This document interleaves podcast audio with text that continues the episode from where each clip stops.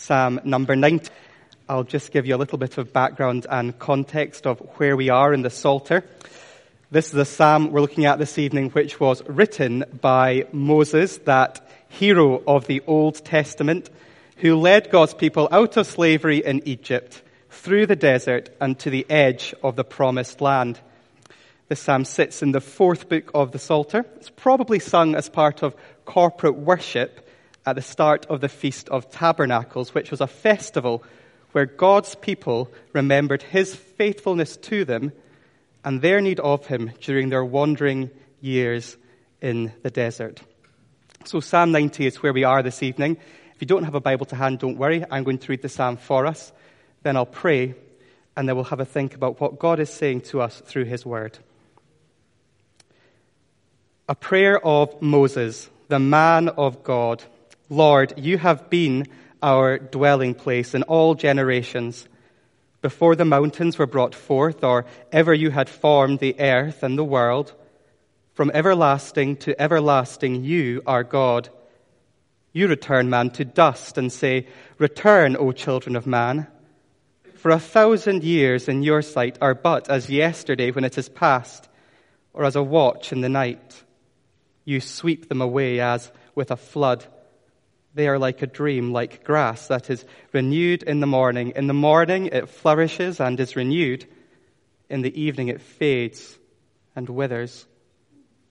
For we are brought to an end by your anger. By your wrath we are dismayed. You have set our iniquities before you, our secret sins, in the light of your presence. For all our days pass away under your wrath. We bring our years to an end like a sigh. The years of our life are 70, or even by reason of our strength 80, yet their span is but toil and trouble. They are soon gone, and we fly away.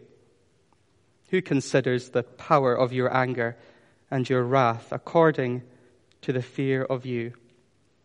So, Teach us, teach us to number our days that we may get a heart of wisdom. Return, O Lord, how long? Have pity on your servants. Satisfy us in the morning with your steadfast love that we may rejoice and be glad all our days. Make us glad for as many days as you have afflicted us and for as many years as we have seen evil. Let your work be shown to your servants and your glorious power to their children let the favor of the Lord our God be upon us and establish the work of our hands upon us. Yes, establish the work of our hands. Let's take a moment to pray together. Father God, we thank you for this portion of your word. And we thank you that every time your word is opened, Lord, you speak through it. And we pray tonight, Lord, that you would give us hearts, minds, and wills that are ready to receive from you and be shaped by you. Help us with that this evening, we pray. And we ask this in Jesus' name. Amen. Now, I'm quite sure that as I open with an illustration from the period drama, that's a period drama, not a soap, Downton Abbey, I may run the risk of losing about 30% of you, but do bear with me. I wonder what you were feeling at 10:45 p.m. on Christmas Day as the credits rolled onto the screen at the close of the final Downton season ever. Some of you, I'm sure, were probably quite relieved. Others, perhaps, were snoozing, recovering from too much turkey, pudding, and cake.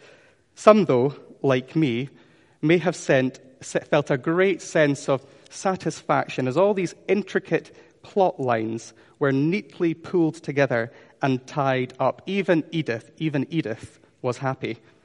Now, this season brought big changes to the great house as the realities of time caught up with a family used to living in a way that was increasingly suited to the past. The movement of time, which is a theme of the whole Downton Abbey series, the movement of time dictated that a large staff could no longer be maintained. It was simply not done or affordable. Other changes too. Women could work. They could drive. They could even, if they chose, marry down. A lady's maid could have her child in her lady's bedroom. Unthinkable just a few years ago. Time also demanded the development of new strategies to bring extra income into the estate, different ways of managing the land, new livestock, open house days. Time saw the end of one way of living and working, which the Crawley family needed to catch on to. They had a choice. Either be real about the effects of time and live and change accordingly, or decline to recognize how time had changed things and live as they had always done, bringing some temporary comfort perhaps, but inevitably spelling the end of Downton. Well, here in Psalm 90, Moses is also being very real about time.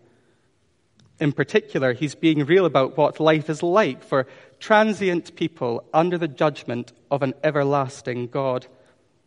Time is short, says Moses, and life is hard.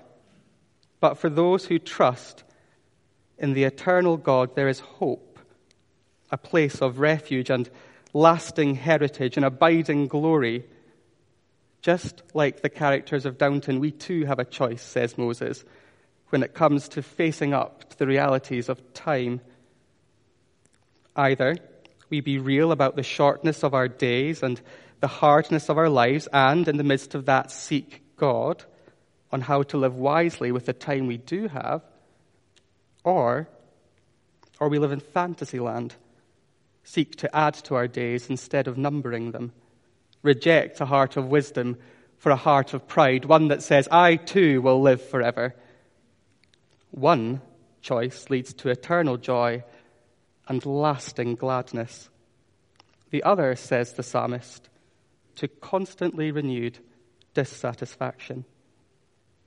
So, what are you doing with your time? Are you being real with it? These are good questions, I think, for us, both as individuals, but also as a church at the start of a new year. What are you doing with your time? Are you being real with it? We're going to look at the psalm tonight under just two headings, and they're not even alliterative.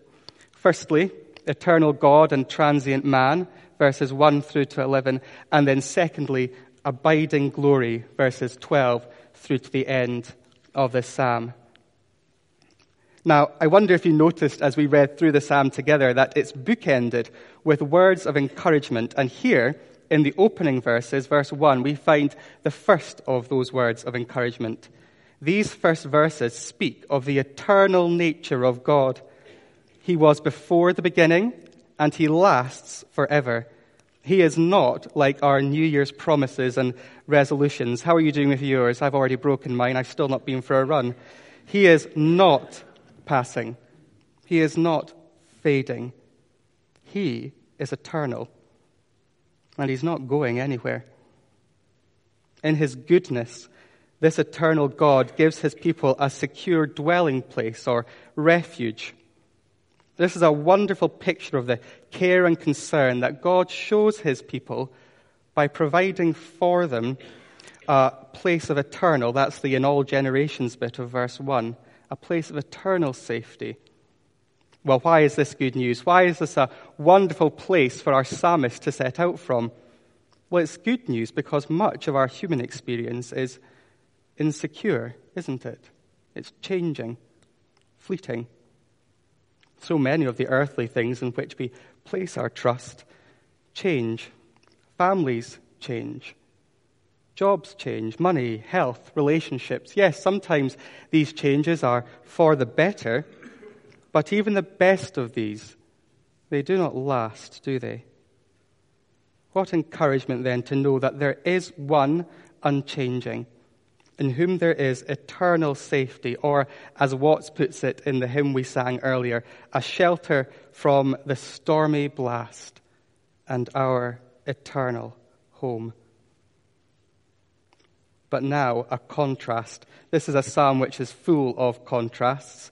As God is eternal, so man is transient. He returns to dust. He dies.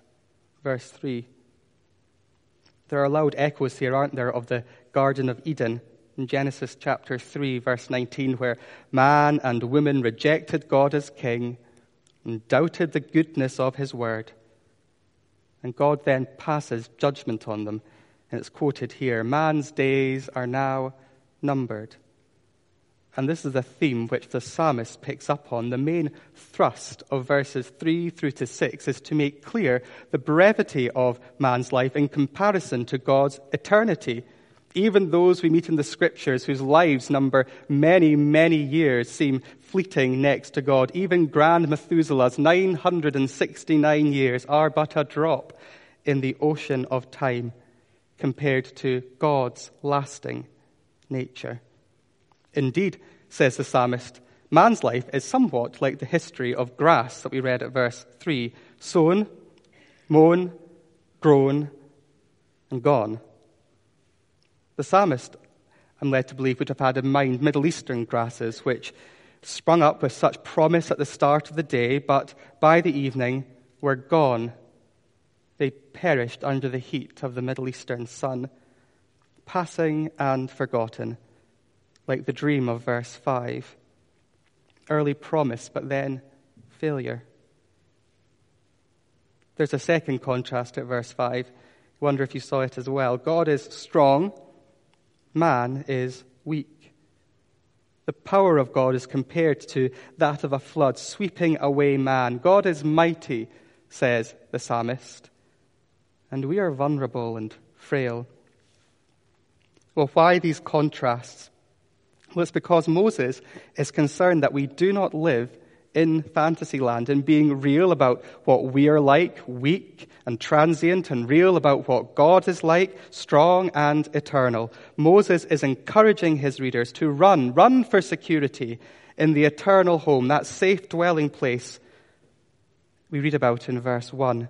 Only there, says Moses, only there can we be eternally safe from the flood and from patterns of fading and withering.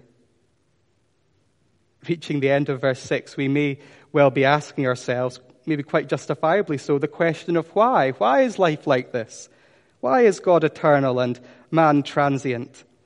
Well, in answering that question, Moses continues to be refreshingly real and honest. He does not leave us feeling around in the dark. There is no obscurity here, no fog to be worked through, no sugarcoating. Life is fleeting, says Moses, because man is sinful. God is angry because we are sinful. We do not conform to God's best for us, and God takes sin seriously, all of it. The things we do that others see, and the things, verse 7, which happen in secret or the bits that we disguise even from ourselves, all of it comes out in the open before a God from whom there are no dark corners to hide in. All is exposed in the light of His presence. I recently finished reading the book Night by Elie Wiesel. I'm not sure on the pronunciation. If there are any Germans here this evening, you can correct me afterwards. It's an extraordinary read, a really slim book, a true story, simply told, of the reality of life that the author experienced in a concentration camp during the Second World War. Many pages of this short book are very uncomfortable to read because they set out in clear terms the full extent of what man, in the worst excesses of sinfulness, is capable of. You want to put the book down, to push it away, to look away, pretend it didn't happen. It's uncomfortable truth. And verses 7 to 11 of our psalm, in many ways, are just like that. They are uncomfortable truth from which we may wish to turn away. The truth of what life under God's judgment looks like. It's short, verse 10. It's hard, full of toil and trouble. And no matter how many lotions and potions we invest in, no matter what efforts we put into our health or energies into our gym visit, it all ends the same way with an anticlimax, with death. That's the sigh of verse 9 and the returning to dust of verse 3. Now we need to understand this truth, says Moses, if we are to understand life. If we turn away here, if we shut our Bibles, then we will not understand why life is as it is. Because what was true for the psalmist here is true for us also. That shadow of death is common, a common denominator for the whole of humanity, isn't it? A reminder to us that we are all under the wages, the consequences of sin. Now, another question. Why is God concerned with our departure from His best for us? Why does He bother to be angry? Now, that's a really good question. It's a big question, and we don't have enough time tonight to tackle it effectively, but I hope this might prove a little bit helpful. It's surely a sign, it's surely a sign of God's goodness that He cares enough for us to be concerned with whether or not we are in right relationship with Him. It would be a cold and uncaring God indeed, who simply said, Well, do whatever you want. Makes no difference to me whether we are in right relationship. Human life, says one preacher, is utterly insignificant unless it's going to be assessed by the utterly fair and utterly just God. I suppose this chunk of verses communicates something perhaps of what C.S. Lewis was trying to set out when he wrote in The Lion, the Witch, and the Wardrobe of Aslan not being safe. I don't know if you remember that scene where the children ask Mr. Beaver whether or not Aslan, that's God, is safe. And Mr. Beaver replies somewhat incredulously, Safe, says Mr. Beaver, safe. Who said anything about safe? Of course he isn't safe. But he is good. Safe here means tame. He isn't safe, he isn't tame, but he is good. I wonder if you can see the goodness of God even in his judgment. I wonder if you can see the goodness and justness of God even in his anger. Well, what can we do what can we do in light of this truth about what life is really like, about what God is like, and about the shortness of our time? Moses answers this question as well as he lifts our eyes from the reality of God's judgment to the wonder of his grace. He gives us five practical prayers we can ask of the eternal God at the start of the new year in verses 12 to 17. Now, I'm not saying we need to pray more, but what I'm hoping I am saying is pray, pray better here are some better ways that we can pray individually as a church at the start of the new year. So, firstly, verse 12, we need God to teach us to get our priorities right. Verse 12, in many ways, is the key verse of this psalm, the response to everything that has come before. We need to fear the Lord, that is, to obey Him, revere Him. That's what the writer of the proverb says is the beginning of wisdom, isn't it? Fear of the Lord. To learn to make the most of our days by doing that, not seeking to add to them or to live in ignorance of what life is really like, but to seek godly wisdom on how best to use our time. A second prayer at verse 13, a prayer for God to turn, that's what return means here, to turn from his course of judgment, to relent. Now, this is a prayer rooted in the wisdom of verse 12, isn't it? The foolish person prays for more days. What does the wise person pray? He prays that the Lord would have mercy because he recognizes that that is what he needs most.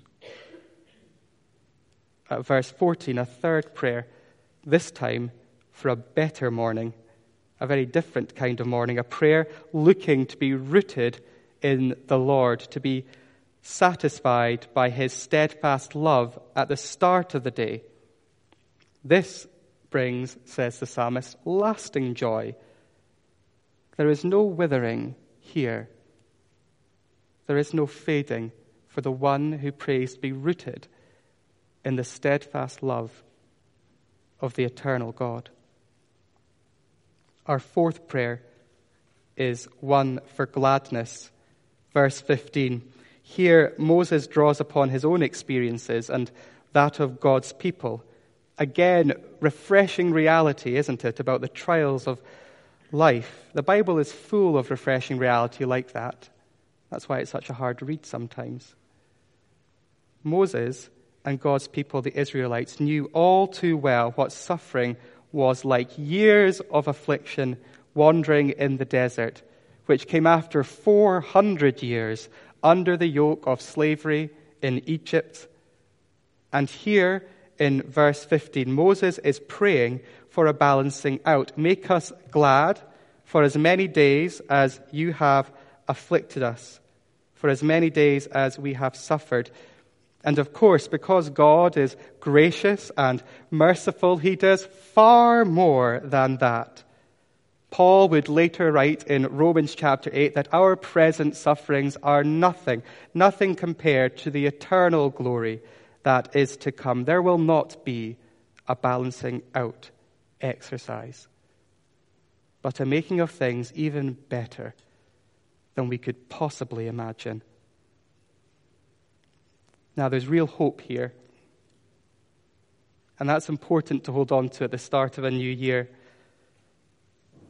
I don't know about you, but for many, the 3rd of January 2016 brings the exact same struggles, stresses, worries, sense of loss as December the 31st, 2015. The, the year has changed, the date is different, but not much else has changed. Well, if that's you, then pray this prayer. Pray this prayer to our God of steadfast love, knowing that there is real, eternal, lasting hope for the believer when faced with all kinds of trials. What was true for Moses is also true for us. Now, the final two verses of our psalm contrast what is perishable, which is a pattern of verses 3 to 12, with what is imperishable, that abiding glory of God, that lasting heritage. God's work, His lasting work, verse 16, is most clearly seen where? Well, it's most clearly seen in the Lord Jesus. Where is the anger and the wrath of verses 7 to 11 dealt with for the believer? Where is the pattern of fading and perishing finished for the believer? At the cross. That's where God's anger is dealt with for the believer. That's where the judgment is finished, done. And the Bible tells us all too clearly that the fruit of that work, that work of glorious power, the fruit of that work is lasting for all eternity. Our psalm ends with a final prayer in verse 17, and it's a very practical one, asking the Lord to establish the work of our hands, to make us successful in what we are doing. That's what the ESV means here, to make us successful in what we are doing. What a wonderful prayer for us as a church at the start of a new year as we go about work which will not be wasted. Why? Because it is the Lord's work. We are seeking success in it from Him. It can be hard, can't it, doing God's work sometimes. I don't know about you, but sometimes you ever feel, maybe it's just me, do you ever feel like it's not going anywhere? You feel like you're throwing the gospel out there, you're teaching it, you're telling it, but you're not sure if much is happening. And you're wondering, is this lasting? Is there any success in this work? Well, the psalmist says yes. In fact, the whole Bible says yes. Later, Paul would write in 1 Corinthians that labor in the Lord is not in vain. It's not in vain. So, can we be praying and asking for God's help and His favor with all that we're doing here in Chalmers at the start of a new year, for success in that, for gospel projects and quench events, for courses exploring Mark investigating Christianity courses for what goes on at Impact or in our youth groups or our Sunday schools or other work that the church gets involved with, SU holidays and SU groups, contagious events. And what about the work too in, in your workplace, in the office on Tuesday morning after you go back, or earlier if you don't have the bank holiday? Conversations with colleagues, with peers, fellow students. This is a prayer for our work, His work, to be lasting work. Five really practical things for the Christian to pray at the start of a new year. Well, we started this evening with two ways to use our time, kind of like two ways to live, I suppose. Either to be real about the shortness of our days and the hardness of our lives, and in the midst of that, seek God on how to live wisely in the time that we do have, or to live in a kind of fantasy land, to seek to add to our days instead of numbering them, rejecting a heart of wisdom for a heart of pride. How will you live? And what will you pray in this year that lies ahead? Will you be real about your time, about what God is like, about what we are like, and our desperate need of Him?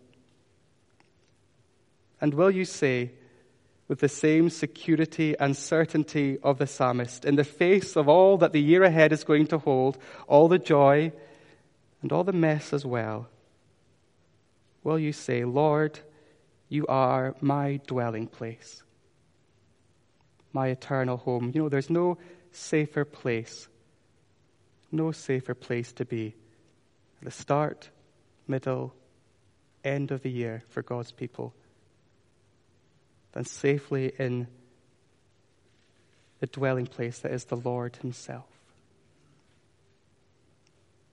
Let's pray and ask for God's help to do just that in the year ahead. Let's pray together.